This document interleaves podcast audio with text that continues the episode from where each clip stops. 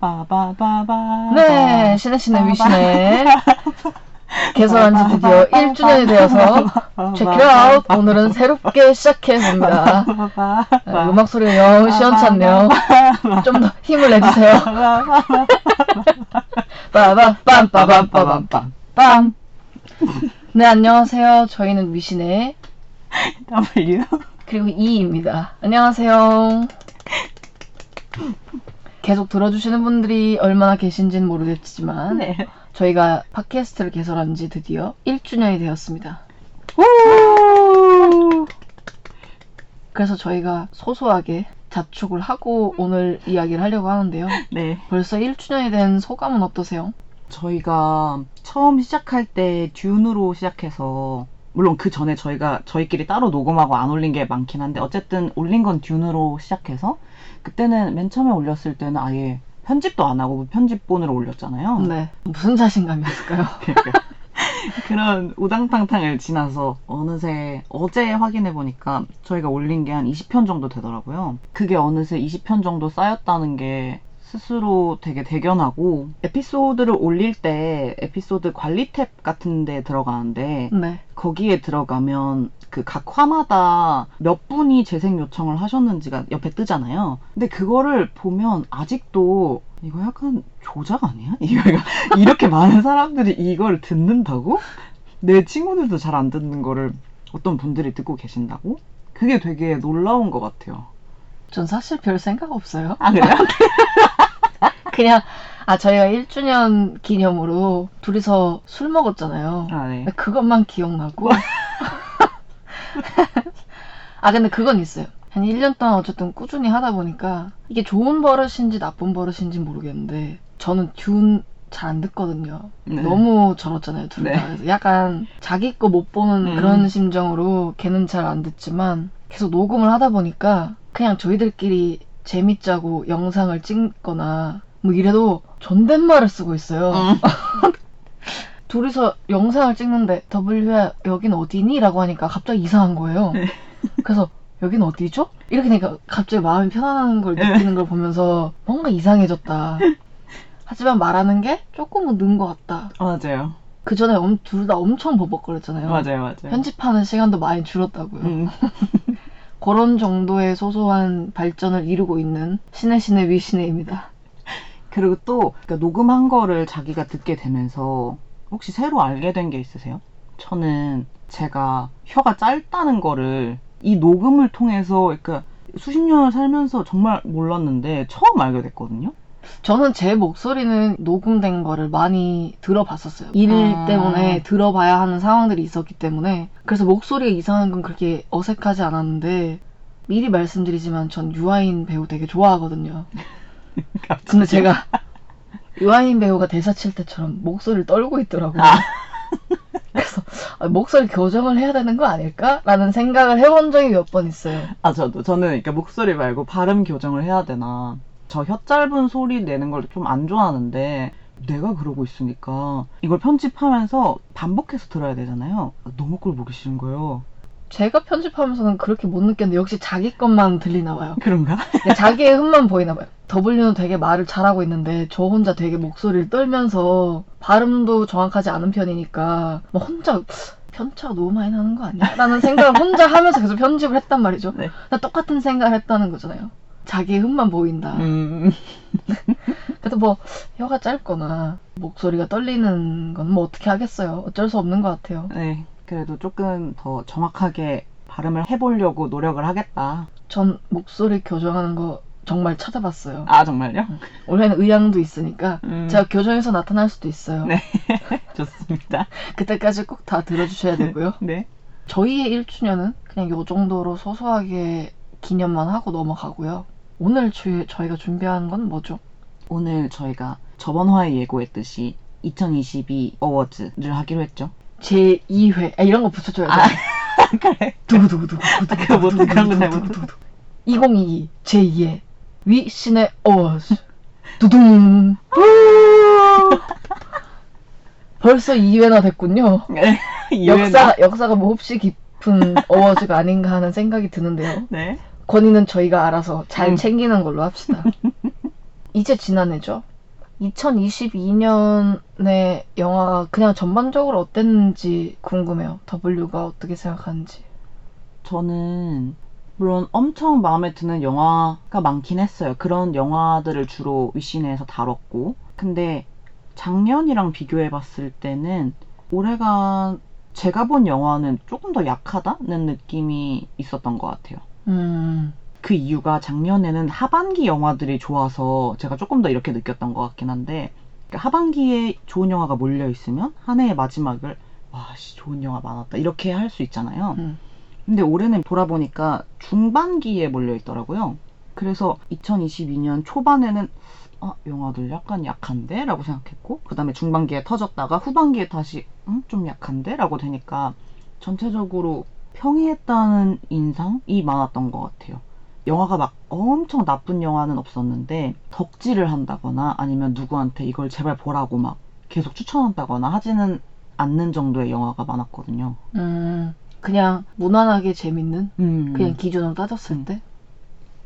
저는 제가 보려고 했는데 못 본 영화들이 좀 많이 있었어요. 음. 여러 가지 상황들 때문에. 그래서 그 영화를 다 봤다면 이 전체적인 느낌이 달라졌을 수도 있겠지만 편차가 되게 컸어요. 음. 그러니까 아, 이거 되게 괜찮은데 이 정도의 느낌을 주는 영화는 별로 없고 아까 W가 말한 것처럼 그냥 평이하게 나쁘지 않았던 영화들 그다음 너무 좋은 영화들 편차가 되게 많이 나고 음. 좋은 영화들이 그렇게 많진 않으니까 어워즈를 꼽을 때도 다 여기서 고만고만하게 뽑아야 되는 그런 느낌이었어요. 작년에는 음, 맞아요. 아니, 재작년 그러니까 2021년에는 아, 이렇게 많은데 여기서 어떻게 고르지? 약간 음. 이런 느낌이 되게 강했거든요. 근데 이번에는 여기 안에서 다 골라야 되는 거네. 음. 그럼 아 이거 안 겹치게끔 하는 방법이 없을까? 계속 이걸 먼저 고민했으니까 아, 느낌이 맞아요. 좀 많이 다르죠. 음.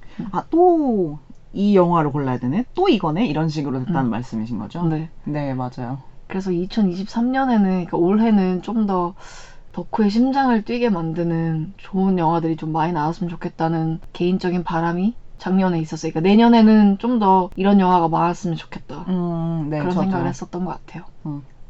그 저희가 어워즈를 들어가기 전에 작년이랑 어쨌든 조금 다르게 저희가 선정을 했기 때문에 그 이야기를 해주는 게 좋을 것 같아요. 어떤 음, 게 있을까요? 일단 저희가 방금 말했다시피 엄청나게 좋아하는 영화는 한정돼 있잖아요. 네. 뭐 이미 팟캐스트로 녹음했던 에어올이라든가 헤어질 결심이라든가. 근데 저희가 나눠둔 부문이 있는데 그 모든 거를 뭐 한 영화나 두 영화가 차지하면 재미가 없으니까 웬만하면 최대한 영화가 안 겹치게 하려고 노력을 했고요. 처음 할 때는 진짜 각자 해와서 맞췄을 때 어떤 건 비슷했고 어떤 건 달랐고 이랬거든요. 네네네. 네. 그때랑 비교하면 좀 다른 거죠? 네. 그래서 W랑 E도 마음이 너무 같으면 어쩔 수 없지만 뭔가 후보 중에 겹치지 않는 게 있다면 조금은 다르게 얘기를 해보는 걸로 정했고 저희가 작년은 팟캐스트를 시작하고 얼마 안 돼서 거의 바로 한 거라서 그 전에 소개했던 영화가 거의 없다시피 했는데 이번에는 저희가 그래도 1년 동안 쌓아온 게 있으니까 조금 더 한 해를 돌아보는 느낌이 강할 것 같다는 생각이 들어요. 그 전에 얘기했던 거를 또 한 번 언급하게 되고, 아, 그거 진짜 좋았지. 뭐 이런 식으로. 네. 네.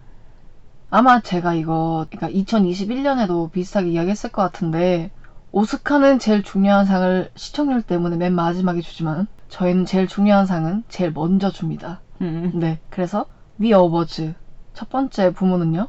올해 작품상입니다. 네. 이건 뭐 두구두구를 해야 될까요? 넥 빠지게. 그래도 어쨌든 축하를 해야 되니까 네. 넣어봅시다. 네, 발표해 주시죠. Everything, Everywhere, 오레던스입니다.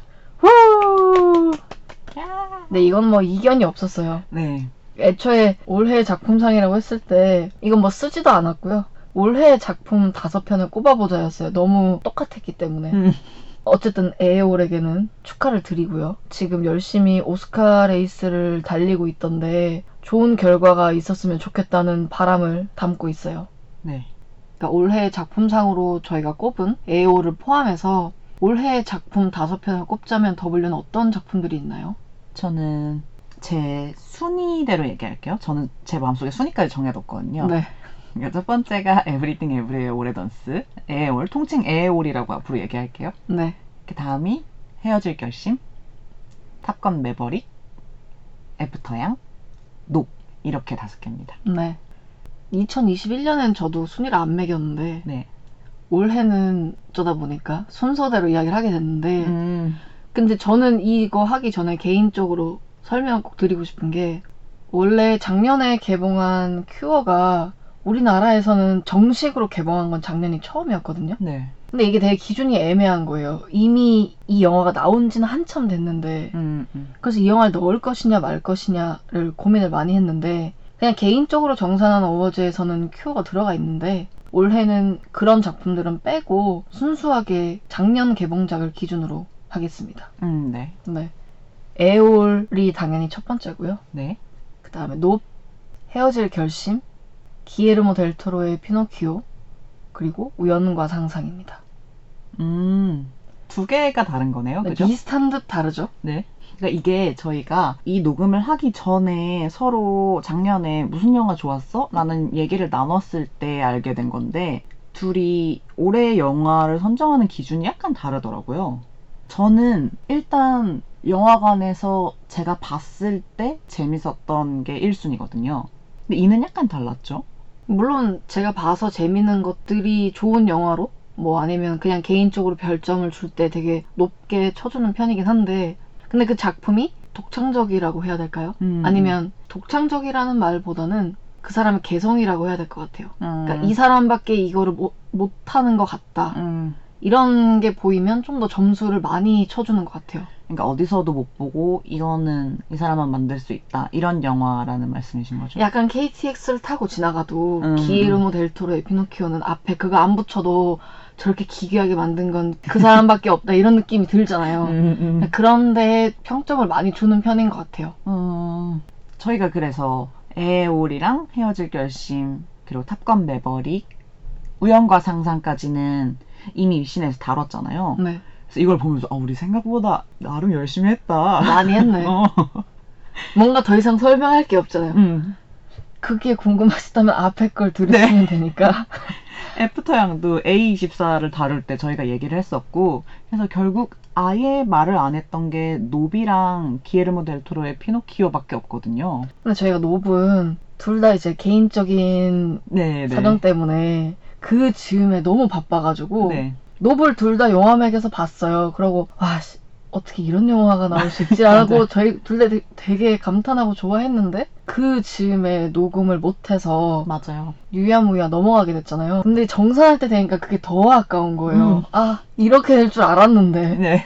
이렇게 좋은 영화였는데 그걸 왜 못했을까 하는 아쉬움이 좀 많이 남아서 노베에 대한 이야기는 좀 하고 가죠. 네, 근데 노브는 제가 그러니까 누군가 노블 놉이 어때? 라고 물어보거나 놉을 볼까? 라고 물었을 때 아 근데 아무것도 보고 가면 안 돼. 라고 얘기를 많이 했거든요. 놉이 무슨 내용이야? 노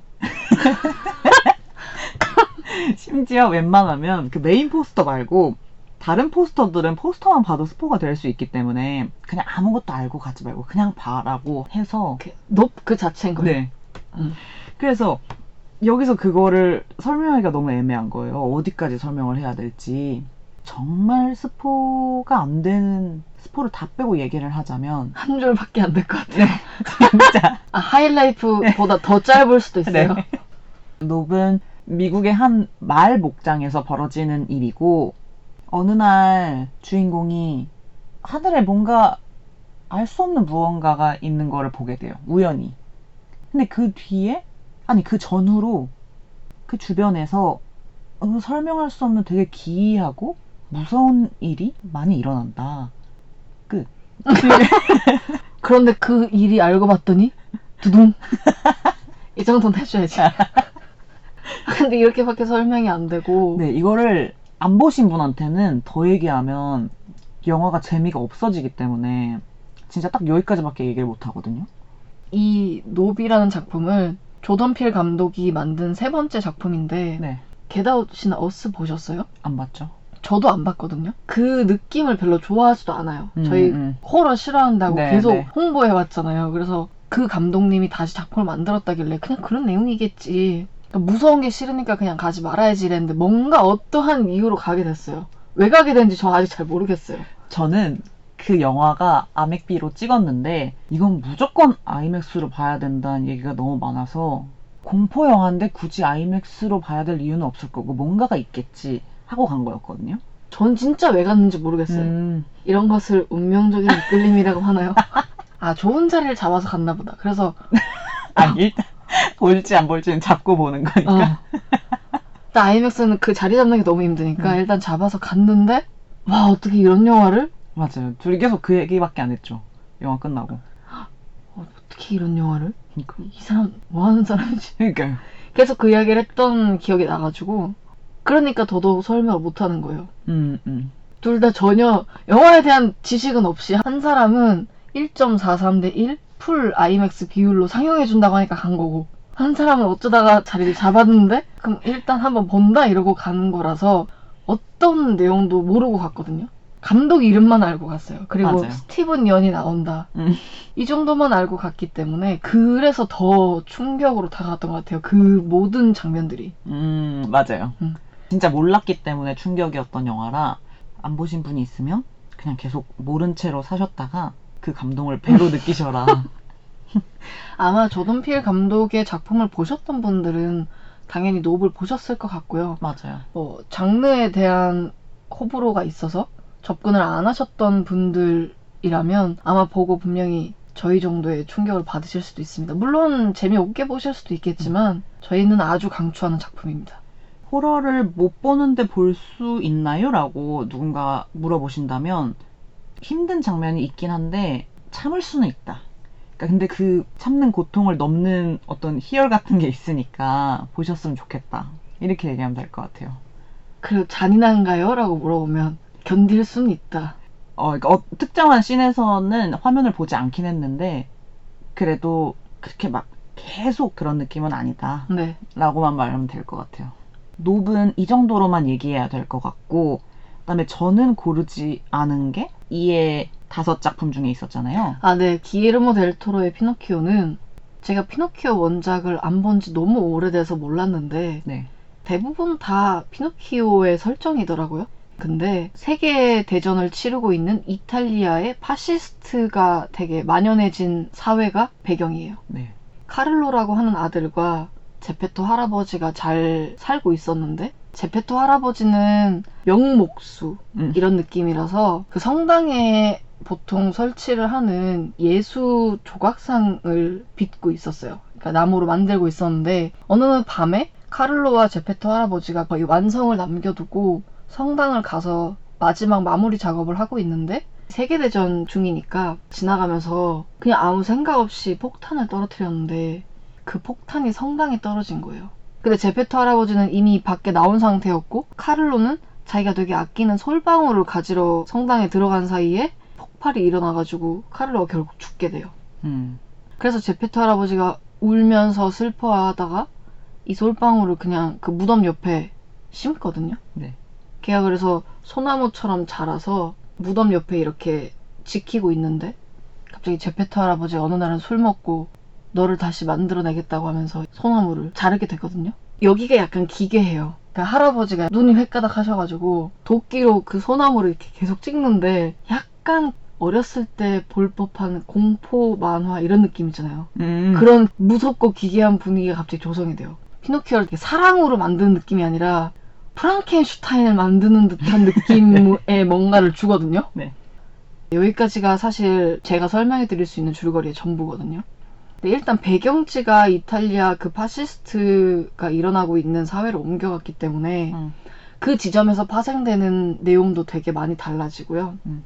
아까 제가 지나가면서 설명을 드렸지만 정말 KTX를 타고 지나가다 봐도 기계로 모델 들어가 만들었거든요. 근데 저도 별로 기괴한 거 이런 거 별로 안 좋아하니까 저희 둘이 이 영화 누군가가 하- 누군가 한 명이 김이상궁 하기 전에 네. 그 이야기 한 거 기억나세요? 네. 알죠. 저희 이 영화를 두고 기에르모 델 토로가 피노키오 작품을 만드는 거라면 누구 하나가 죽나? 피, 피칠갑을 하고 나타나나? 막 피를 흘리는 거 아니야? 막 이러면서 계속 무서워했기 때문에 이거 봐도 되는 걸까? 그랬잖아요. 왜냐면 작년에 나왔던 영화 중에 하나가 나이트메어 앨리였는데 네. 그게 그야말로 악몽이었으니까 아, 이 형의 두 번째 악몽인가?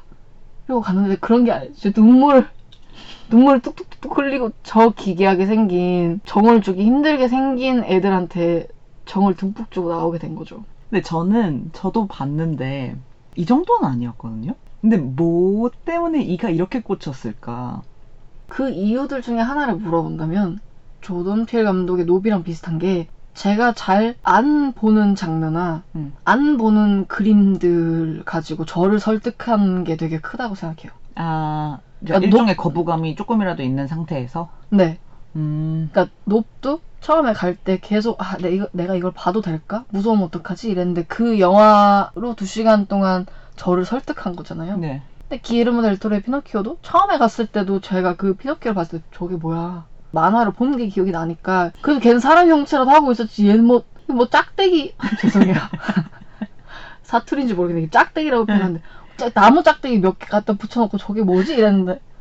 어느새 저 친구에게 동화가 돼서 "헉, 피노키오 어떻게 해서 저 엄청 울었어요. 진짜로. 그래서 그 이유가 좀 더 크고 나머지는 말로는 설명이 안 되는 것 같아요. 저도 잘 모르겠거든요. 음. 이렇게까지 감화를 받은 이유를 아직까지는 설명을 못하겠어요. 음.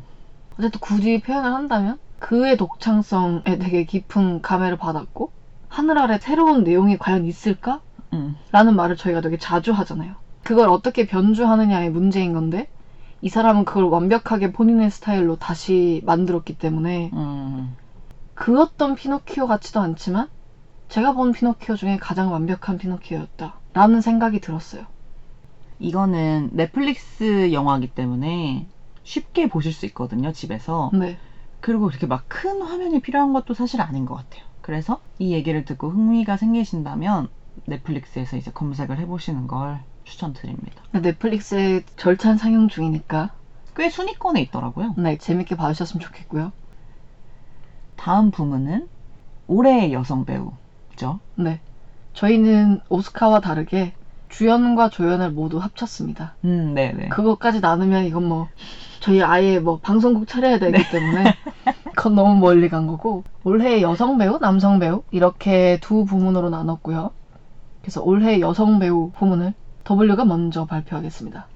아, 저는 두 명 중에 고민했는데 네. 결국 에올의 조부투바키 역을 맡았던 스테파니 수로 했습니다. 네. 음.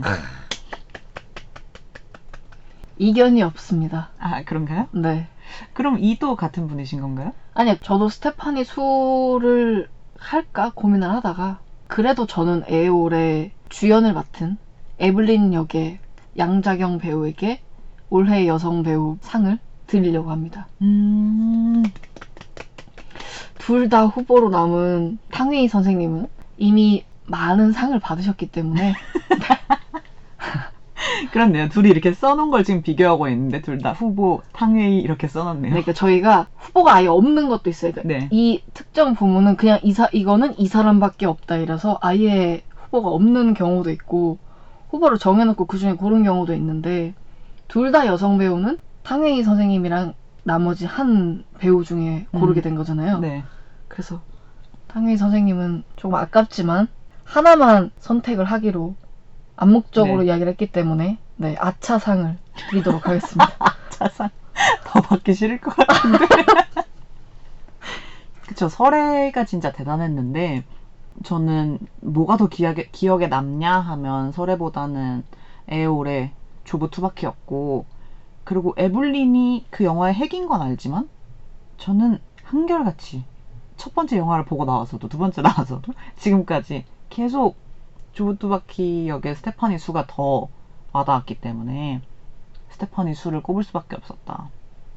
저는 사실 개인적으로 그 스테파니 수 배우는 올해 발견에 넣어놨어요. 음. 내가 올해 발견한 어떤 뭔가에 음, 음. 들어가 있고 그러니까 에어리라고 하는 이 좋은 영화를 생각해 봤을 때 음. 거기 나오는 모든 배우들이 다 사랑스럽고 캐릭터를 다 모- 모두 다 사랑하지만 양자경 배우가 없었으면 이 영화 자체가 없었을 것 같다는 생각이 음, 음, 확실히 들었기 때문에 그쵸. 저는 양자경 배우에게 올해 여성 배우 상을 드리게 됐고 음. 저희가 꼽는 거 말고 진짜 올해 여우 주연상 후보에도 아마 올라가실 것 같은데 음, 맞아요. 좋은 결과가 있었으면 좋겠어요. 네, 저도 여우 주연상 후보에는 왠지 동양인이 양자경 한 명일 것 같아서 지금 2파전이라고 들었거든요. 근데 상대 배우도 제가 너무 좋아하고 그 영화를 너무 기다리고 간절히 기다리고 있어서 그, 그 굳이 언급을 안 할 필요는 없을 것 같아요. 그게 하- 다른 하나가 타르고 케이트 블란쳇 배우인데 탈은 아직 개봉을 안 했기 때문에 저희가 뭐라고 할 게 없고 근데 스틸컷만 봐도 연기 더럽게 잘했겠다라는 게 보이잖아요. 늘 연기를 잘하니까요. 그래서 어떤 스타일이 더 좋아하면 케이트 블란쳇이긴 하거든요. 근데 그냥 여주 후보에 분명히 동양인이 하나일 거고 양자경이 여태까지 그 할리우드에서 어떻게 버텼는지를 생각하면 그리고 케이트 블란쳇은 받은 적이 있으니까 양자경 배우가 조금 더 받았으면 좋겠는 마음이 있는 것 같아요. 만약에 이번에 받게 되면 동양인 여성으로는 처음 있는 일이라고 하니까 음, 물이 들어왔을 때 노를 저어서 목적지까지 갔으면 좋겠다. 뭐 네. 이런 바람도 있고요. 근데 둘 다 케이트 블란쳇도 좋아하기 때문에 어떻게, 뭐 어떻게 할 수 없네요. 그럼 뭐 네. 오스카가 알아서 하겠죠. 네. 아무튼 두 분께 저희 그래도 꽤 권위 있는 위 어워즈의 수상을 되게 축하드리고요. 언니? 네, 박수를 보냅니다. 네. 다음은 이제 올해 남성 배우를 꼽아야 되는데 지금 확인해보니까 이건 똑같아서 같이 이야기를 해도 될 것 같아요. 두구두구두구두구두구두구두구 빰 헤어질 결심에 혜준 역을 맡은 박해일 배우입니다. 후보가 있으셨나요? 보통 어떤 배우한테 상을 준다고 하면 연기로 주잖아요. 근데 연기로 따지면 후보 없었고 올해 그냥 내 인상에 남은 남자 배우를 꼽으라고 하면 톰 크루즈 정도? 음, 전 정확히 반대예요. 연기로 만약에 진짜 후보를 정해야 된다면 엘비스의 오스틴 버틀러와 음. 화이트 노이즈의 아담 드라이버 정도를 후보에 넣을까? 그냥 아. 잠깐 스쳐가면서 고민한 거고 아까 말씀하신 것처럼 뭔가 이미지 잔상으로 남은 걸로 치면 아예 없어요. 저도 그래요. 저는 그리고 해준 역의 박해일 배우의 연기가 호불호가 좀 있었던 걸로 알고 있거든요. 음, 근데 저는 연기가 너무나 좋았다고 생각했고 사실 이 극을 이끈 거는 해준이라고 생각했기 때문에 그러니까 서래가 빛나도록 해준이 서포트를 너무 잘해줘서 서래가 빛난 거라고 생각을 해서 그냥 박해일 배우가 너무 좋았다. 그렇게 말씀하시니까 옛날에 개봉했던 제가 지금 작품 명이 기억이 잘 안 나는데 박정민 배우가 자폐 연기를 하는 그것만이 내 세상? 네, 그 어. 작품이 있었어요. 근데 그 작품으로 굉장히 많은 주목을 받고 많은 상도 받았거든요. 박정민 배우가. 저도 박정민 팬이기 때문에 아 그래 좋은 결과지라고 생각했지만 영화를 본 입장에서는 이병헌 배우가 놀 수 있게끔 깔아준 네 느낌? 판을 다 만들어주는 느낌을 확실히 받았어요. 왜냐면 어. 이병헌 배우가 연기를 너무 잘하니까. 음, 네네네. 그래서 그 느낌을 헤어질 결심에서도 비슷하게 받은 거예요. 음, 음, 송설의 역할을 절대 뭐 낮춰서 이야기하는 느낌이 음, 네. 아니라 너무 잘했는데 그 너무 잘할 수 있었던 배경 중에 하나는 너무 잘 썼고 너무 잘 찍었고 너무 잘 연출했지만 상대 역인 박해일 배우가 너무 잘 연기를 해줬기 때문에 음. 맞아요. 카펫을 쫙 깔아줬을 때 자기 연기를 비로소 할 수 있었고 장혜희 배우가 그 얘기를 하셨었거든요. 수상 소감에서 배우는 살면서 자기에게 맞는 인생 캐릭터를 만나기가 되게 쉽지 않은데 송설에는 그런 역할이었다. 음. 이런 이야기를 했었거든요. 근데 그거는 혼자 잘해서는 안 되는 거잖아요. 맞아요. 저희는 그래서 둘 다 박해일 배우에게 조금 더 포커스를 두게 됐다고 해야 될까요? 음, 음. 네, 좀 그런 게 있는 것 같아요. 음. 그리고 원래 연기를 잘하는 배우였고 원래 목소리가 좋은 배우였고 그래서 작품에 나오면 그렇게 크게 의심 안 하고 연긴 잘 하겠거니 하고 봤는데 그럼에도 불구하고 헤어질 결심을 보면서 아 이렇게 잘했었나? 음, 맞아요. 이렇게 잘생겼었나? 죄송해요 이건 저 한결같은 사람. 이건 저의 한결같은 생각인 거고 이렇게 매력적이었나? 라는 거를 새삼 생각하게 되는 계기였는데 배우 본인에게도 그 헤어질 결심과 공교롭게도 한산이 비슷한 때에 개봉해서 음, 2연타석을 날린 음. 셈이 됐죠. 거의 백투백 홈런 친 네. 느낌이 됐으니까 배우도 잘 됐고 저희도 이관왕을 드립니다. 격이 높은 시상식 위 어워즈 축하드리고요. 네. 다음 부분은 올해의 감독입니다. 네. 이거는 사실 이게 배우보다 먼저 나왔어야 됐나 싶기도 한데. 아, 생각해보니까 그렇네요. 네. 내년부터는 좀 더 올려서 아 그럴까요? 후보상 다음에 감독으로 하기로 하죠. 음. 네. 저는 어떤 분을 뽑으셨죠? 저는 이거는 약간 고민을 했어요. 네. 후보에 노블 연출한 조던 필이 있었고 에오를 연출한 다니엘 감독 두 분이 계셨는데 네. 결국엔 헤어질 결심에 박찬욱 감독을 뽑았습니다. 마침내 박찬욱. 단일한 박찬욱. 그렇죠. 음. 저희가 이걸 하기 전에 그냥 어딘가에 저희 부문을 먼저 던져주고 음. 다른 분들의 생각이 궁금하다 막 이렇게 글을 쓴 적이 있는데 대부분 다 헤어질 결심으로 다 꼽으시는 거예요. 모든 오. 부문들을 음. 이렇게 주변에 해친 자들이 되게 많았던 거예요. 음. 근데 그분들에게 답을 할 때 제가 뭐라고 했었냐면 뇌를 빼놓고 진짜 그냥 직관적으로 찍으면 저도 거의 대부분의 수상을 다 헤어질 결심에 줄 것 같다라고 했기 때문에 아, 역으로 되게 뇌를 부여잡고 네. 되게 엄격하게 기준을 뒀던 것 같아요. 그래서 저는 후보는 기에르모 델토로 감독과 조던필 감독이 있었는데 조던필 감독에게 드리기로 했고 본인만이 할 수 있는 영화를 만들었다는 점에서 후보로 넣었고 그 중에 하나를 고른 것 같아요. 저도 박찬욱 감독을 고른 이유가 전에 박찬욱 감독 영화를 본 거는 아가씨밖에 없거든요. 그리고 앞으로도 박쥐 하나 정도 볼까? 그리고 나머지는 못 볼 거예요. 그래서 너무 박- 잔인해서요? 네. 네. 그래서 그러니까 우리나라의 대감독 하면 박찬욱 이름이 뭐 가장 먼저 나오지만 그를 잘 알지 못했거든요. 누가 박찬욱 영화 진짜 좋아해도 아 그래? 근데 나는 못 봐. 이렇게 그러니까 저의 올해의 발견은 어쩌면 박찬욱 감독인 거죠. 아, 그, 그런 의미에선 저도 그 음. 부분은 공감해요. 네. 그래서 아 이런 영화를 이렇게도 만들 수 있는 사람이구나 라는 생각이 들었기 때문에 올해 감독상은 박찬욱 감독님한테 드릴 수밖에 없었다. 아무튼 찬욱 감독님 축하드리고요. 조던필 감독님은 다음 작품으로 내한을 꼭 해주셨으면 좋겠어요. 아. 개인적인 바람을 담아봅니다. 네.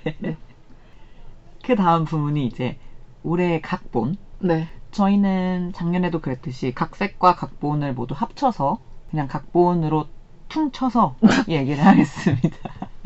아, 참. 웃으면 안 되는데, 갑자기. 퉁쳤다는 표현을 치니까 갑자기 저희의 권위가.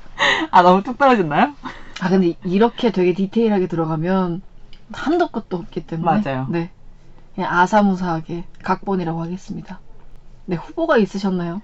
저는 이거 후보 없었습니다. 이는 후보 있으셨어요? 네. 먼저 어. 이야기하세요. 아 그럼 제가 먼저 얘기하는 게 네. 나을까요? 두구두구두구두구두구두구두구두구두구. 저는 헤어질 결심의 정석영 작가, 박찬욱 감독입니다. 이것도 단일하죠. 네.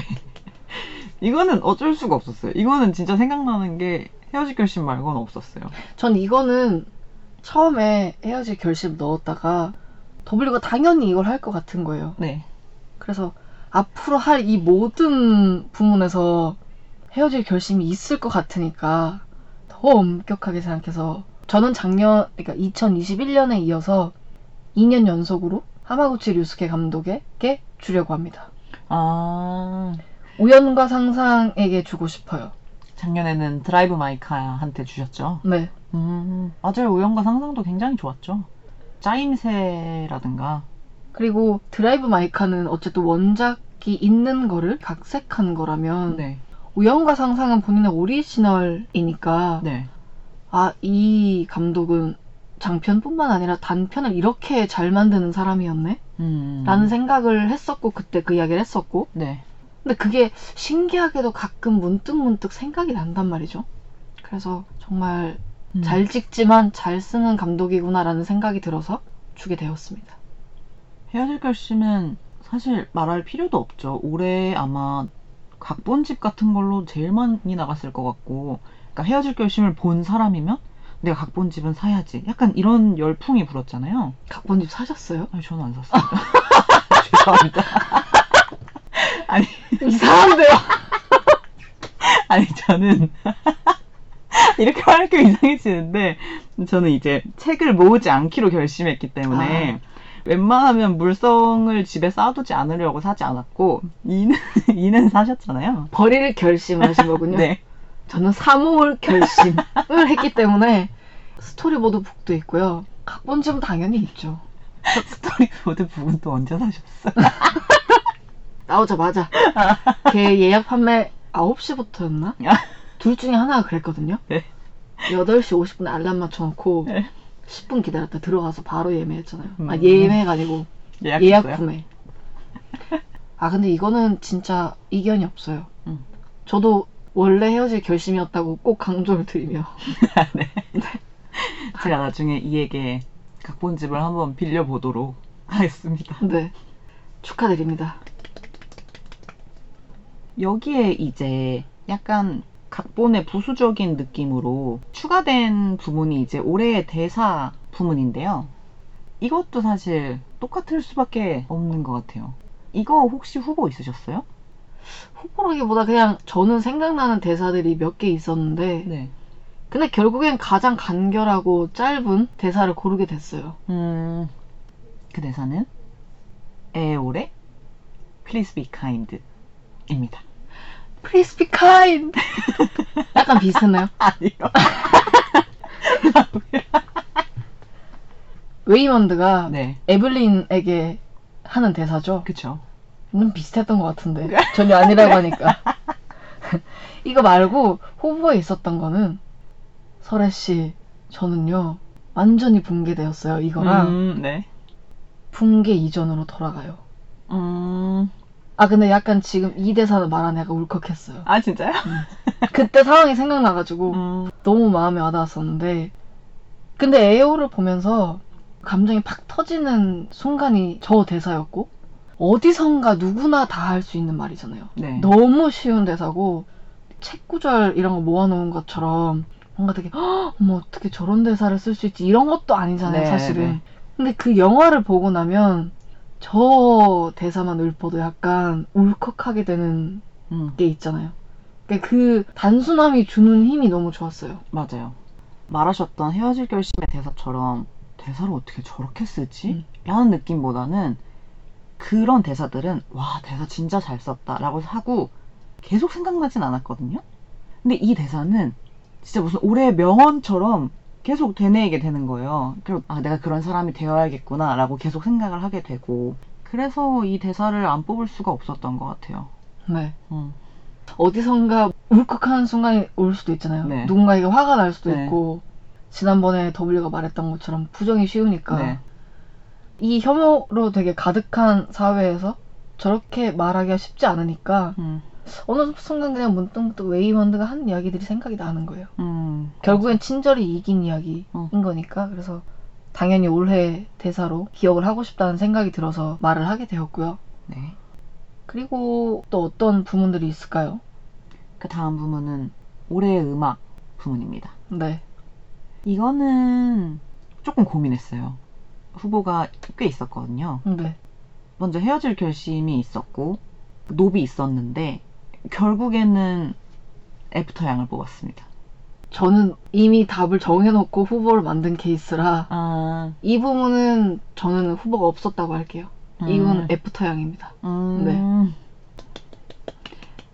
애프터 양을 봤을 때 그 코고나다 감독이 보여주는 연출이 되게 예쁘다라고 예쁘다라는 표현보다는 되게 아름답다라는 생각을 했었거든요. 비주얼적인 부분이. 네. 근데 그거를 음악이 되게 많이 서포트해줬다고 해야 될까요? 음. 그러니까 음악이 이 모든 것들을 다 아름답게 보여주도록 했던 것 같고 애프터 양이라고 하는 그 영화 내용을 생각해보면 그게 되게 중요했어요. 음, 맞아요. 그러니까 되게 아름답게 보이는 게 중요한 거였거든요. 근데 잘 찍은 만큼 너무나 음악을 잘 삽입했다고 생각을 하고 음.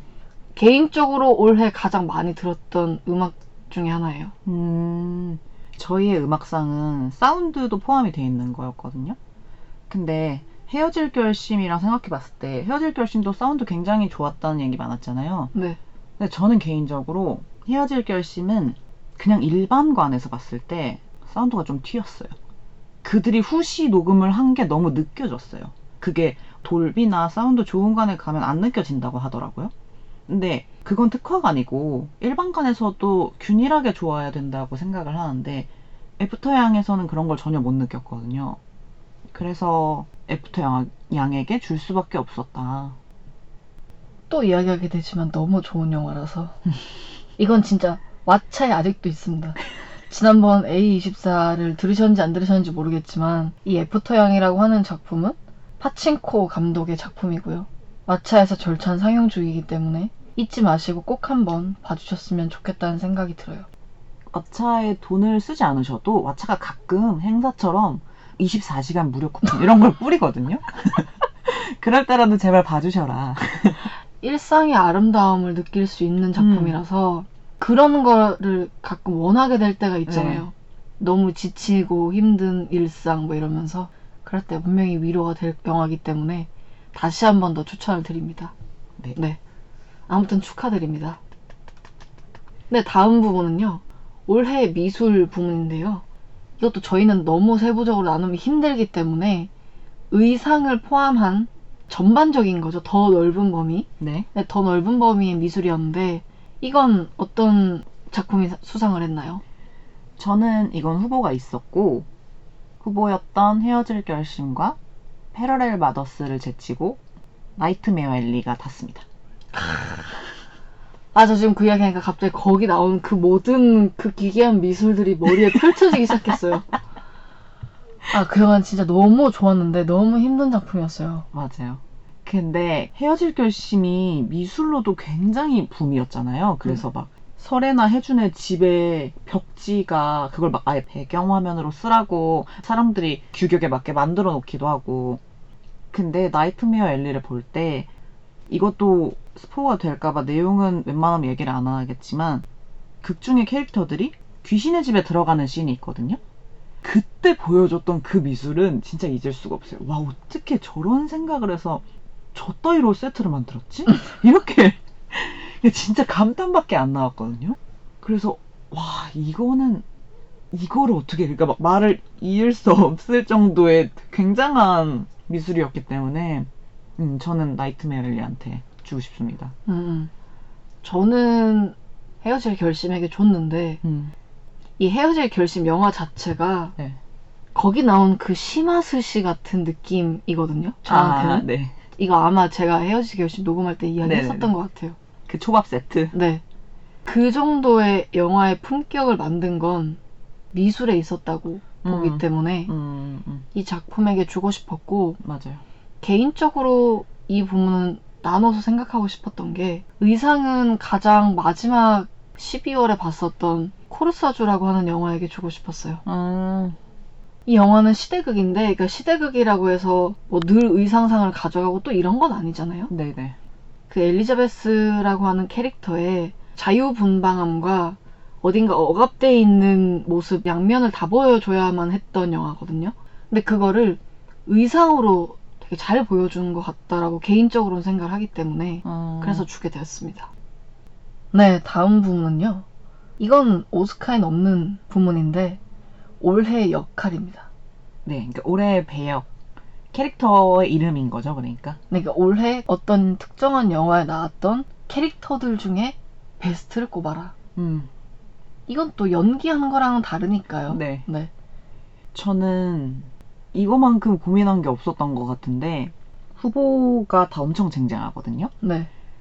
일단 에올에 비주얼적으로 충격 그 자체였던 조부투바키가 있었고 나와 굉장히 닮은 부분이 많다고 생각했던 헤어질 결심의 혜준이 있었는데 결국 이 부문을 가져간 거는 저를 울게 만들었던 에에올의 웨이먼드가 가져갔습니다. 음,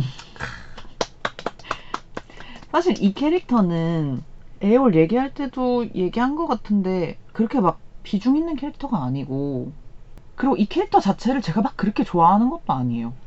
남우주연이 아닌 거죠. 네. 네. 그러니까 좋아하면 오히려 조부 투파키 쪽을 좋아했지. 굉장히 자그마하고 일상적이고 약하고 이런 배역인데 그 웨이먼드가 뱉은 please be kind 때문에 결국 울었기 때문에 올해 배역은 음, 웨이먼드한테 결국 주게 됐다. 저는 배역은 여성 배우를 못 준 사람들에게 다 줬어요. 그리고 이건 고민하지 않았어요. 음. 이건 이- 이들을 설명하기 위해 사실 넣은 거예요. 그러니까 답정 넣은 거예요. 답정 넣어. 에올의 조부 투바키와 네.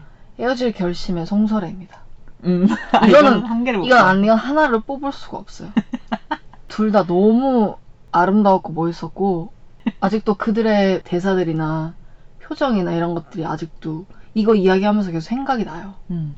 조부 투바키 역할이 살지 않으면 이 영화 자체가 네, 네, 그렇죠. 그냥 있을 수가 없거든요. 이 분위기, 그러니까 에어월만의 분위기가 성립이 안 되죠. 네, 둘 다 그런 면에 있어서 조부 투바키에게 더 높은 점수를 줄 수밖에 없지 않았나. 물론 음. 꼽은 건 다른 분이시겠지만 네, 네. 제 이야기에 공감하실 거라는 생각이 네, 네, 들어서 맞아요. 저는 그래서 탕웨이 배우는 여기저기 좋은 영화에서 굉장히 많이 나왔으니까 스테파니 수는 이게 처음이었잖아요. 그래서 이 배우를 좀 여러 감독들이 데려가서 썼으면 그러니까 이 배우가 하는 다른 배역도 보고 싶어요. 정말로요. 음. 근데 제가 몰랐는데 이 스테파니 수가 샹치에 나왔었대요. 아우 그래요? 샹치랑 응. 아쿠아피나 역할을 한 응. 샹치의 친구 둘이 어느 레스토랑 같은 데 가가지고 무슨 설명을 하는 친구 만나는 장면이 있잖아요. 네. 그 친구, 여성 친구가 스테파니 수인 것 같아요. 지금 생각해보니까. 어? 친구들이 이미 다 막 잘 돼서 너네 이따위로 살면 안 된다. 막 이렇게 하는 그, 그, 씬? 그거 플러스 엔딩에 다시 나오잖아요. 네, 네. 네. 아 정말요? 그리고 그거랑 비슷하게 송서래 역할이 없었으면 애초에 감독님도 그렇게 이야기하지 않으셨나요? 탕웨이 배우를 생각하고 이 각본을 쓰기 시작했고 그녀를 섭외하기 위해서 음. 엄청 공들였다고 했기 때문에 그냥 너무 너무 당연한 이야기인 것 같아요. 그 다음 부분은 올해 오프닝과 엔딩. 저희가 작년에는 엔딩만 했던 것 같은데 이번에는 오프닝을 추가해서 오프닝과 엔딩. 이것도 제가 제안했잖아요. 그쵸? 이것도 정해놓고 부문을 설, 그랬을 것 같아요. 정해놓고 부문을 신설한 거예요. 그러니까 본인이 너무 하고 싶은 거는 이거 하면 안 되니? 라고 물어보는 거죠. 약간 답정너의 경향이 있는 이고요. 그래서 올해 오프닝은 너무 당연하지만 탑건 매버릭입니다. 음. 오프닝으로 심장을 뛰게 만드는 진짜 몇 안 되는 영화인데 단 10초도 걸리지 않아요. 음. 종소리가 들리자마자 무슨 파블로프의 개도 아니고 종소리만 들었을 뿐인데 이렇게 심장이 뛸 수 있나 그런 생각을 되게 많이 했어요. 맞아요. 이거는 저도 인정하는데 최대한 똑같은 걸 안 했으면 좋겠다고 서로 했으니까 저는 탑건 매버릭 말고 다른 걸 골랐거든요. 제가 고른 오프닝은 노브입니다. 아 맞아요. 음. 처음에 오프닝이 사실은 둘 다 용암액에서 봤는데 네. 그 오프닝이 풀 암액 비율이었거든요. 음. 아예 시야를 꽉 채웠는데 그게 그렇게 충격적으로 다가올 수가 없었어요. 이 오프닝도 스포가 될 거기 때문에 최대한 말을 아끼겠는데 아무 소리도 안 나던 그 정적 속에서 침팬치가 나오고 이제 막 침팬치가 우는 소리가 막 들리고 하여튼 뭐 그런 씬이 있거든요. 근데 그 오프닝을 봤을 때 일단 너무 충격적이었고 그리고 두 번째로는 아씨 이거 영화 망했다. 영화가 이렇게 두 시간 가면 난 죽었다. 너무 무서워서. 네. 이게 왜 첫 판부터 이렇게까지 하는 거지? 왜, 왜 이러는 거지? 이렇게 막 굉장히 쫄리는 기분과 그거에 압도되는 경험을 했기 때문에 저는 오프닝에 노블 주겠습니다. 엔딩은 엔딩은 똑같- 사실, 네. 네, 이거는 뭐 거의 단일한. 네. 네. 그러니까 어, 엔, 해 아닐까요? 그러니까 어차피 엔딩은 헤어질 결심이다. 어차피 끝은 헤어질 결. 음. 그럼 어떻게 되는 거죠? 어, 끝, 해? 어차피 엔딩은 헤어질 결심이다. 그래서 헤, 헤어질 결심의 엔딩에 대한 부분은 더 보려고 해주시고 음. 저는 반대로 후보에 대한 이야기를 해줘야 될 것 같아요. 후보가 있으셨구나. 너무 독보적인 네. 내용이고 저희가 계속 같은 작품들 이야기하니까 여기는 꽤 없었던 작품들이 있거든요. 음, 저는 헤어질 결심을 그러니까 1회차, 그러니까 처음 봤을 때는 와 이거는 그러니까 쭉 좋긴 했지만 엔딩이 완성했다라고 생각을 했거든요. 그 엔딩의 그 씬, 이거는 스포 없음이니까 얘기하면 안 되겠죠? 엔딩의 어떤 그 씬과 파도 소리와 장면 자체가 그 엔딩이 그냥 이 영화를 압축해놓은 거라고 설명할 수도 있을 것 같기 때문에 그 분위기가 진짜 그냥 어, 어차피 엔딩은 헤어질 결심이다 라고밖에는 설명을 못 하겠는? 엔딩에 해준이 이렇게 잡히면서 끝나거든요. 네. 나중에 박해일 배우의 인터뷰를 읽었을 때 본인도 이 엔딩 씬을 찍을 때 정확하게 이렇게 말을 하는 건 아닌데 읽었을 때 뉘앙스가 자기도 어떻게 찍었는지 잘 모르겠다라는 뉘앙스로 이야기를 했던 것 같아. 그 해준의 표정이 안 잊혀져요. 음, 맞아요. 그리고 후보가 있었다기보다 그때 엔딩은 좋았던 작품들이 많이 있었더라고요. 어, 저희가 작년 초에 음주 팟캐를 했던 아. 어나더 라운드 기억나시죠? 네. 어나더 라운드의 엔딩도 너무나 인상적이었고요. 그리고 풀타임이라는 영화가 작년에 개봉을 했었거든요.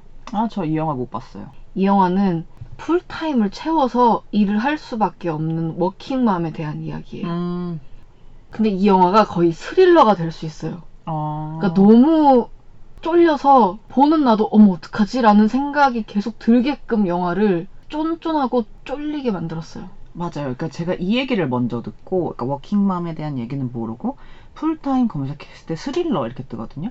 그래서, 아, 난 더 이상 스릴이 있고 싶지 않다. 내 생에. 그래서 미루다가 결국 못 보게 된 영화거든요. 네. 근데 그런 느낌은 아닌데 계속 덩케르크 보시면 네. 그 음악이 계속 초침 소리가 계속 들리잖아요. 음, 그러니까 이 영화를 보면 제 안에서 계속 그 덩케르크의 초침 소리 같은 게 계속 들리는 아, 느낌이 들어요. 그런 정도의 쫄림이고 스릴러인데 네. 그러니까 이 영화의 마지막이 버킹맘이 되게 다양한 표정을 지어요. 음, 도저히 하나의 단일한 감정이 아닌 여러 가지 감정을 표현하는 장면이 나오거든요. 약간 그 짤 같은 건가? 그 광수 짤? 몰라요. 아, 광수에 울면서 웃는다 짤 모르세요? 몰라요. 아, 그래? 이거 끝나고 보여드릴게요. 어쨌든 엄청 복합적인 네, 근데 감정이. 그런 그거랑 결이 비슷할 것 같긴 해요. 엔딩은 되게 중요한 스포니까 말씀 못 드리겠지만 이 사람이 어떠한 사건을 겪고 그 사건의 결과를 보면서 말을 하지 않고 그냥 그 표정만 짓고 영화가 끝나거든요. 어... 근데 그 표정에서 저 엄마는 계속 저러겠구나라는 생각이 들거든요. 그래서 영화가 다 좋았는데 엔딩이 진짜 안 잊혀졌어요. 유난히. 음, 음. 그리고 나이트메어 앨리는 결말로 가기 한 10분 전부터 네. 제가 결말을 눈치를 챈 거예요. 음. 그래서 아 말도 안 돼. 야 거짓말이라고 해줘. 야 진짜 이렇게 끝난다고?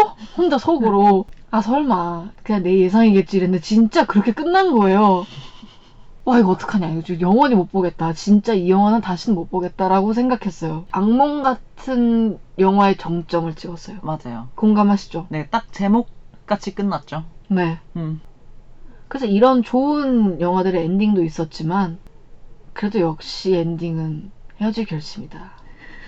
라는 생각을 하며 네. 네 이관왕을 축하드립니다. 지금 네. 헤어질 결심은 후보에 있거나 상을 탔거나 이래서 사실 몇 관왕인지도 잘 그러니까요. 모르겠어요. 음. 사실상 어차피 어워즈는 헤어질 결심인가 아닐까요?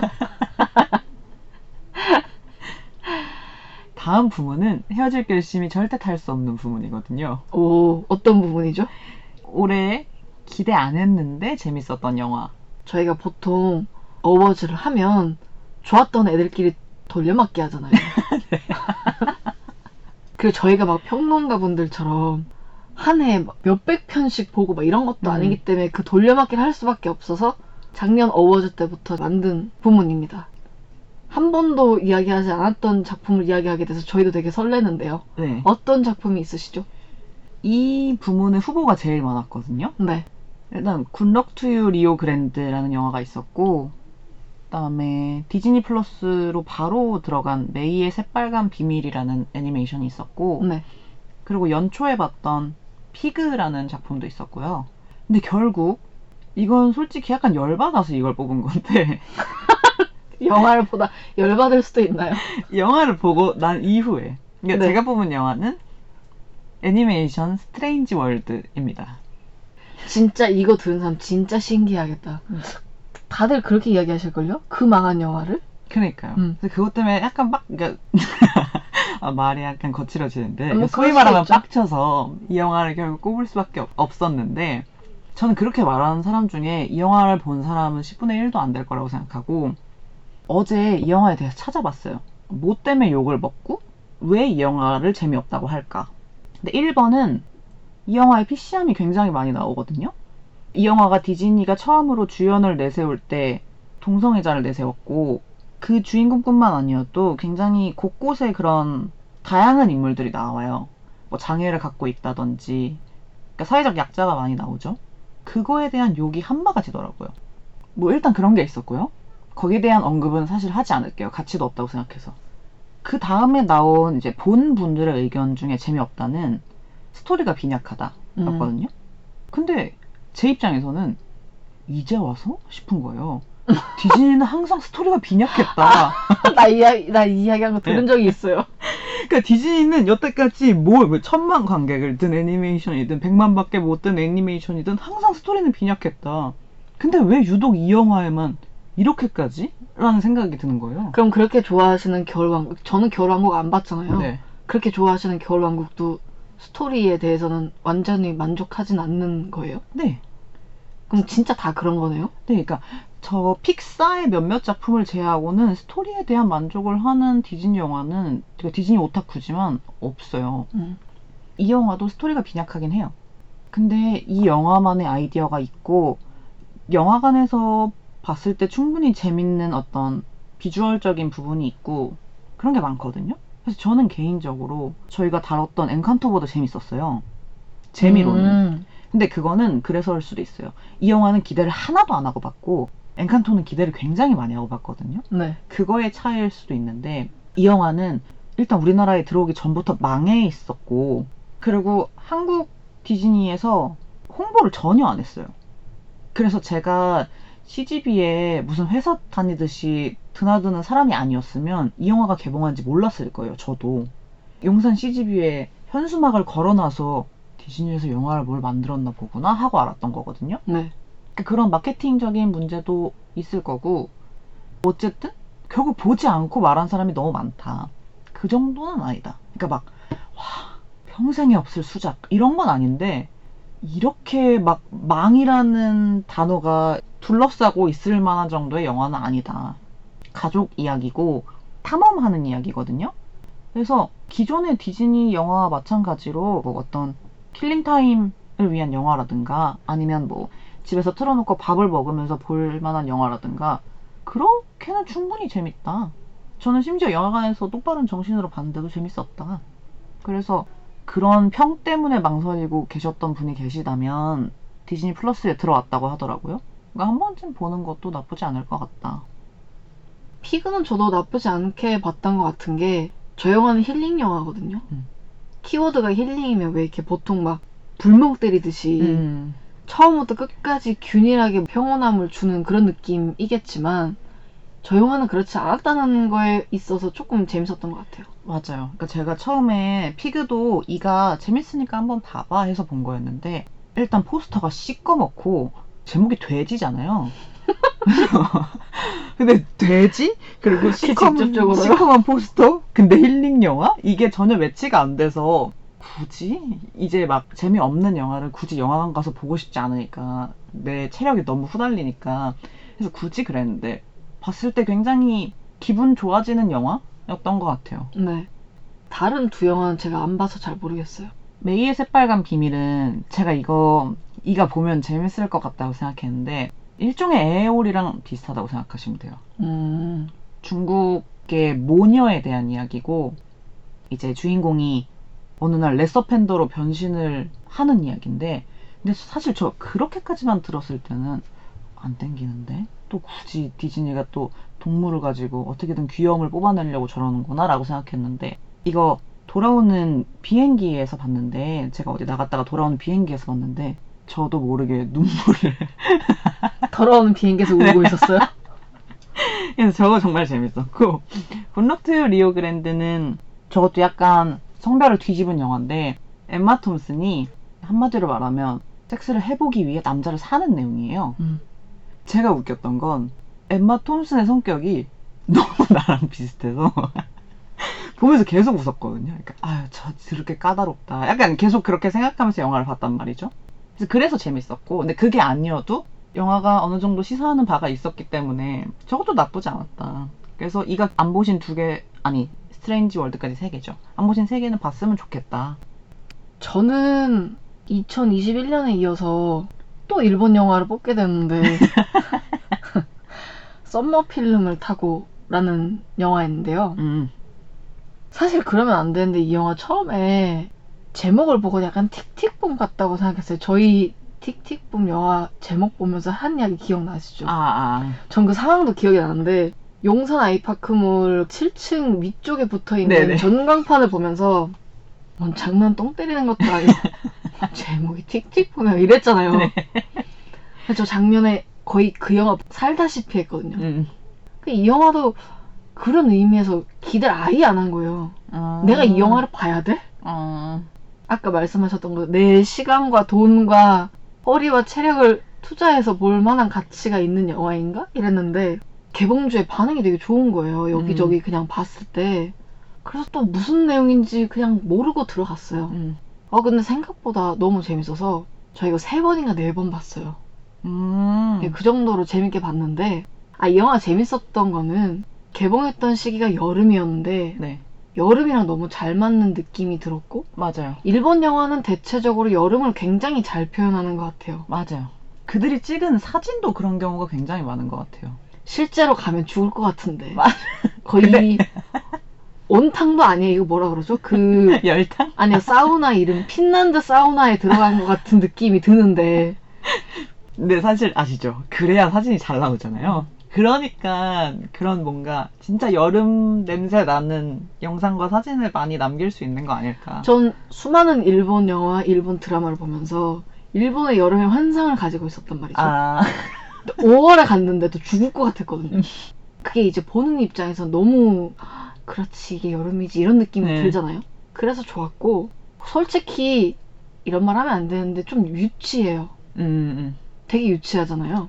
근데 그 맨발이라고 하는 캐릭터를 포함한 거기 나오는 주요 캐릭터들의 영화를 좋아하는 마음이 너무 잘 느껴지는 거예요.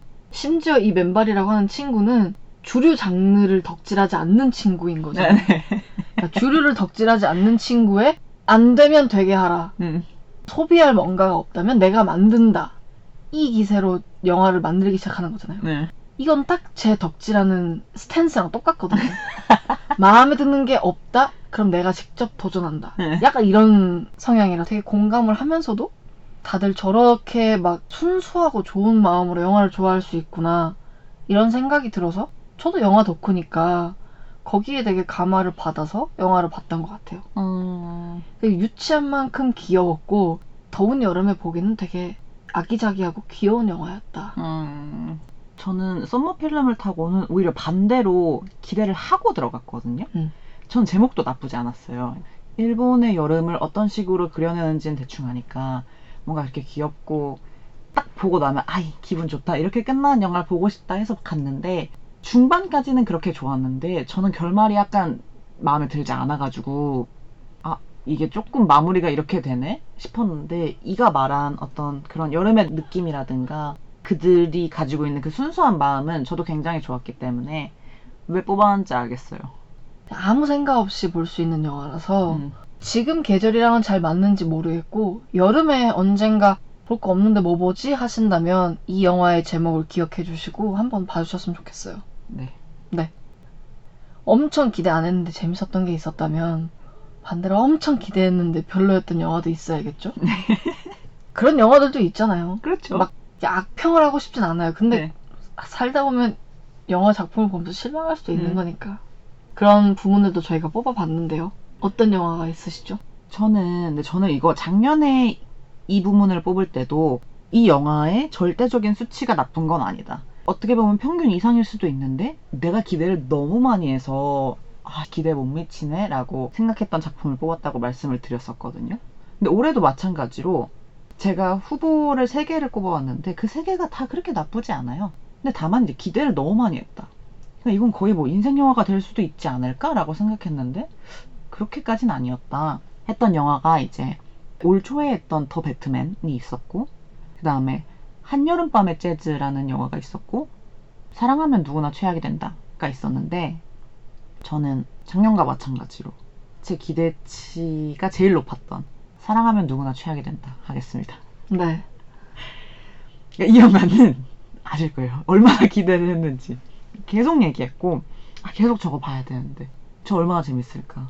제가 좋아하는 로맨스 영화가 몇 개 없는데, 저건 무조건 그 안에 들어갈 것 같아. 라는 전혀 근거 없는 상상을 하고 있었던 거죠. 혼자 진짜 네. 이만큼 기대했네요. 그러니까 아무것도 모르고 뭐 예고편 뭐 이런 것도 아무것도 안 봤는데 그냥 제목 하나랑 그 스틸컷 하나로. 근데 보니까 그 정도는 아니었어요. 못 만들진 않았어요. 괜찮았어요. 누가 그거 사놓지 어때? 그러면 어 괜찮아 봐 이렇게 얘기할 수 있는 영화였어요. 근데 제 기대만큼은 아니었고. 덕질하고 싶은 영화는 아니었다는 거죠. 네, 제가 좋아하는 로맨스 영화 안에는 들어오지 못했거든요. 그래서 그 영화를 뽑은 것 같아요. 어. 근데 이렇게 하니까 저 지금 올해 엄청 기대했는데 별로였던 영화에 네. 제가 괜찮다고 생각했던 헐리우드 상업 영화 3개가 다 들어가요. 음, 더 배트맨이랑 네. 아바타랑 음. 탑건 3개만 괜찮았거든요. 음. 근데 셋 다 이 안에 들어가요. 어, 탑건 매버릭도 별로였어요? 그런 의미가 아니라 음.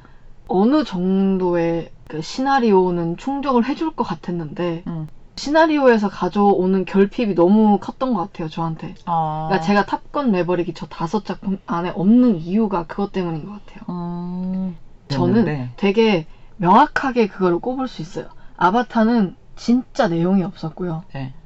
더 배트맨은 굳이 2022년에 나온 영화를 왜 여성 캐릭터를 저렇게 쓰지? 라는 생각을 되게 명확하게 하면서 봤어요. 제가 다섯 번인가 네 번 봤거든요. 많이도 보셨네. 제가 로버트 패틴슨 좋아하는 거 아시잖아요. 그러니까 로버트 패틴슨도 좋아하는데 그게 심지어 배트맨이다? 이러면 정신 못 차리죠. 거기다가 너바나 음악까지 나온다는데 근데 이걸 다 합쳤는데도 아 꼭 이래야 될까? 라는 생각을 했었던 것 같아요. 맞아요. 저희 그 얘기는 많이 했죠. 지금 저 캐두먼이 저게 맞나? 왜 저기서 굳이 원작이 있을 수도 있죠. 배트맨 같은 경우에는 그 코믹스 원작이 너무 탄탄하기 때문에 그렇다고 해도 지금 2022년인데 음.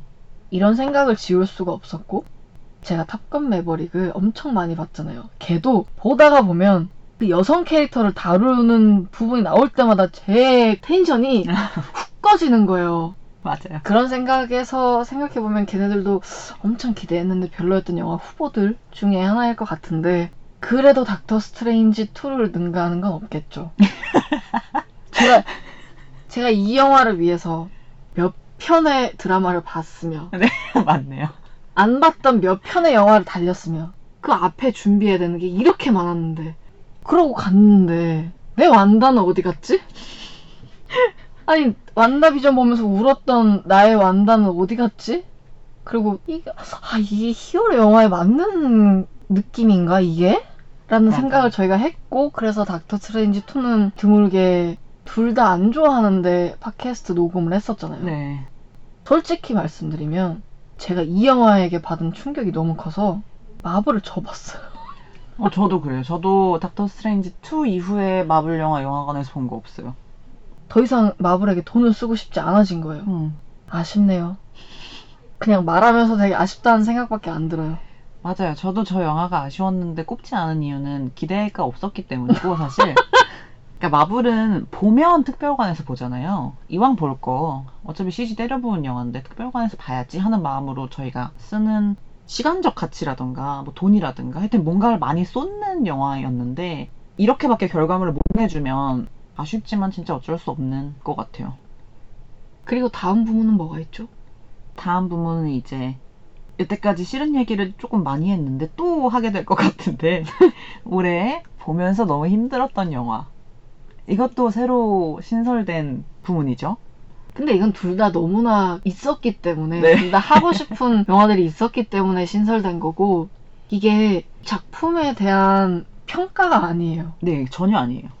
보면서 힘들었다고 해서 이 영화가 별로라는 뜻이 절대 아니고 음. 좋은 건 알겠는데 나한텐 너무 힘들었어 이런 게 있을 수도 네. 있잖아요. 그래서 그런 의미에서 꼽아본 거고 더블유는 어떤 작품이 있었죠?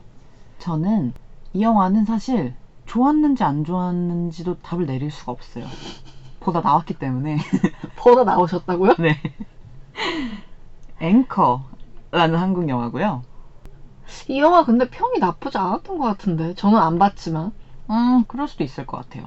근데 저는 일단 이 영화 시사회로 보러 갔거든요. 네. 제가 아마 이한테 같이 가자고 했는데 이가 뭐 스케줄이 있어서 같이 못 갔던 것 같아요. 그래서 제- 제가 정확히 기억나요. 어떤 커플이 제 옆에 앉아 계셨고, 저는 혼자 앉아 있었고, 이제 한 자리는 비어 있었고.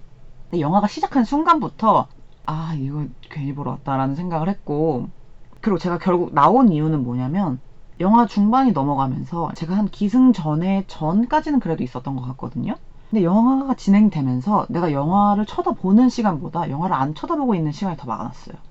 음. 그래서 계속 그리고 계속 귀를 막고 있었거든요. 음. 저는 아까 막 악몽을 꾼다는 얘기가 간혹 나왔는데 그게 그냥 웃자고 하는 소리가 아니고 이런 영화를 보면 진짜 악몽을 꿔요. 잠자리가 굉장히 뒤숭숭해진단 말이죠. 그래서 아 이거 나갈까 말까 나갈까 말까 고민을 굉장히 많이 하다가 결국 나왔어요. 이 영화는 마지막에 어떤 뭐 뒤집어지는 반전 같은 게 굉장히 중요하다고 들었는데 그거 다 모르고 그래서 이 영화를 보고 너무 무서운 거예요. 그러니까 이 영화가 한 7시에서 8시 사이에 했을 테니까 제가 그 영화를 중간에 나왔어도 이미 어두워져 있는 상태잖아요. 네. 그 집에 가는데 누구랑이라도 통화를 해야겠는 거예요. 그래서 친구 몇 명한테 전화를 걸었어. 다 안 받는 거예요. 아, 아이씨 큰일. 났다. 그리고 그래서 엄마 아빠한테도 전화를 걸었어. 근데 다뭐 하는 거예요? 다 전화를 안 받는 거예요. 엄마 아빠도요? 네. 그래서 계속 막 딴 생각 하려고 했는데도 그 잔상이 계속 나와서 너무 힘들어하다가 결국 제 형제랑 전화를 했거든요. 그래서 걔가 무슨 일이냐고 물어서 영화를 봤는데 너무 무서워서 집에 가기 약간 그러니까 집에 들어가기 전까지 그냥 아무 말이나 하자. 그리고 진짜 무슨 말 했는지 사실 기억도 안 나고 계속 그렇게 통화를 하면서 집에 갔었던 기억이 있어요. 그렇다. 이 영화는 그래 이 만드신 뭐 어떤 감독님이나 뭐 스텝의 노고에 그러니까 제가 보다 나왔으니까 그 노고를 저버린 것 같아서 약간 미안한 마음도 있는데 어쩔 수 없었다. 이런 영화인지 몰랐다. 저는 본즈 앤 올입니다. 제가 그렇게 그거 볼 거야? 진짜 본다고? 견딜 수 있겠어? 한 영화인데. 근데 그걸 포기할 수 없었던 이유는 일단 콜미 바이 유어 네임 감독이 만든 거였고 네. 심지어 티모시가 나온다고 하니까 응. 그래서 보긴 봐야지라고 해서 별로 대수롭지 않게 여겼어요. 더 보려고 하는 경고를 알고는 있었지만 그리고 무슨 소재를 다루고 있는지도 정확하게 알고 갔어요. 아까 못 보는 시간이 점점 더 늘었다 그랬잖아요. 네. 그걸로 치면 사실 범죄도시 2예요. 저 음. 범죄도시 2를 반은 영화에서 미친 듯이 웃었고 반은 눈을 가리고 있었거든요. 음, 음, 음. 근데 그 정도로 못 볼 영화는 아닌데 이게 오프닝에서 진짜 생각지도 못한 순간에 갑자기 나타나기 시작해요. 이미 그때 저는 충격을 받았어요. 어. jump scare 이런 게 아니면 이게 암시를 주고 음, 네.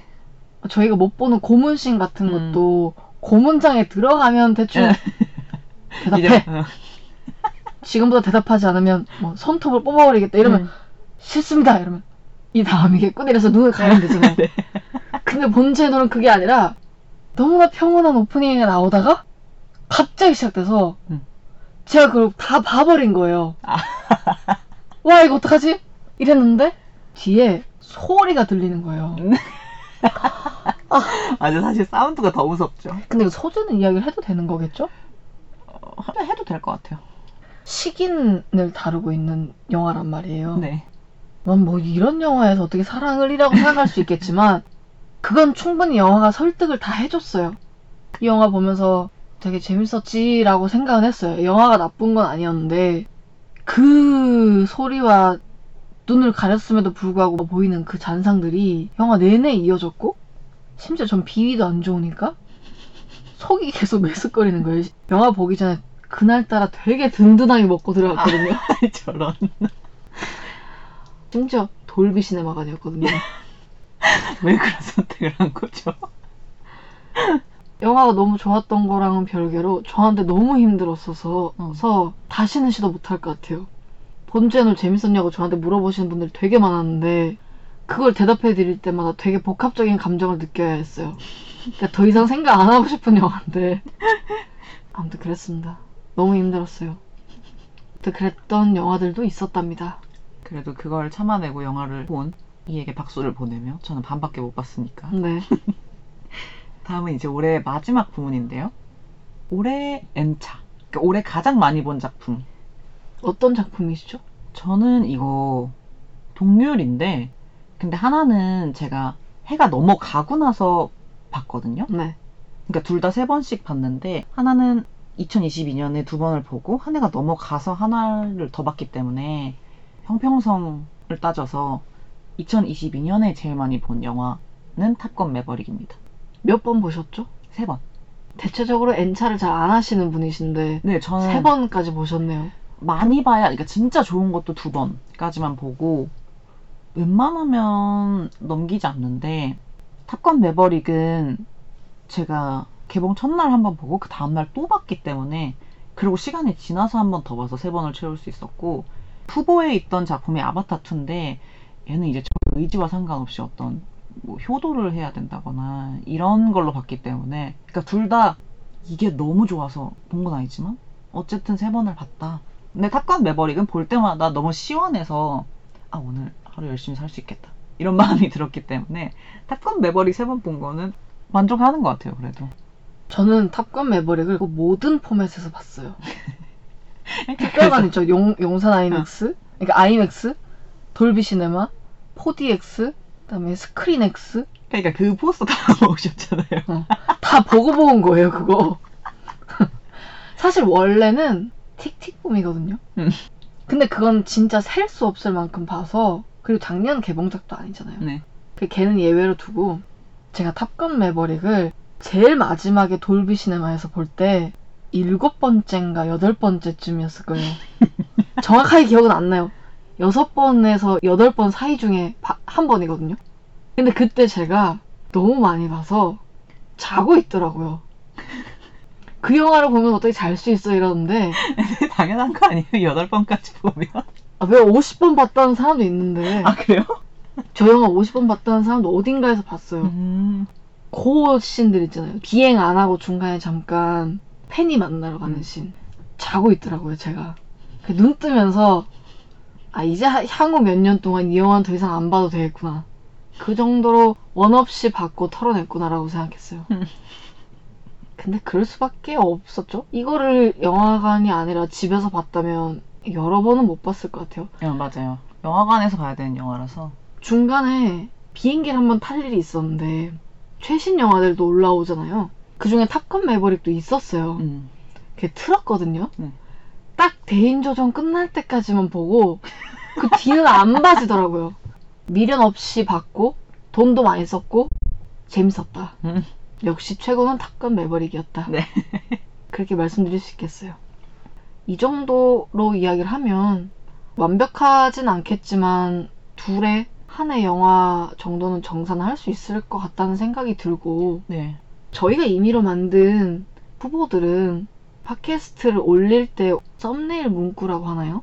아니면 소개말이라고 하나요? 아, 뭐 상세 정보 같이 네네. 눌러야 볼 수 있는 거? 네. 거기에 저희가 기재를 해두려고 하거든요. 음.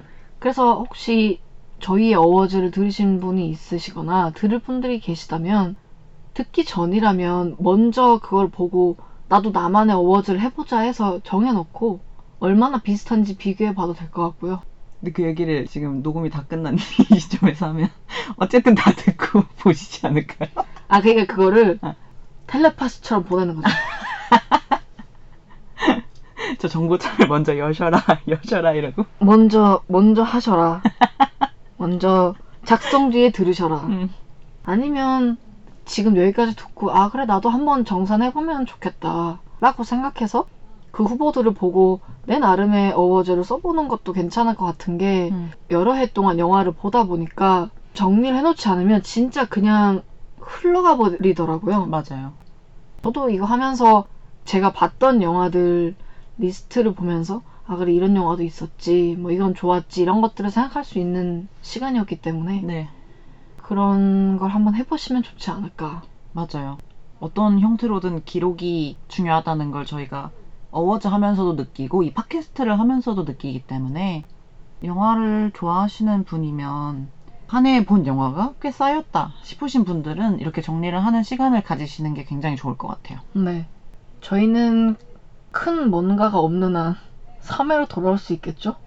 권위를 쌓기 위해선 역시 횟수가 점점 더 늘어나야 되는데 3, 4번은 해야 되는 거죠. 그쵸. 네. 내년을 다시 기약하며 네. 올해죠. 올해 연말에 다시 찾아뵙기를 아 바라며. 그렇죠. 네. 네. 이만 어워즈의 문은 닫도록 하겠습니다. 들어주셔서 감사합니다. 안녕. 안녕.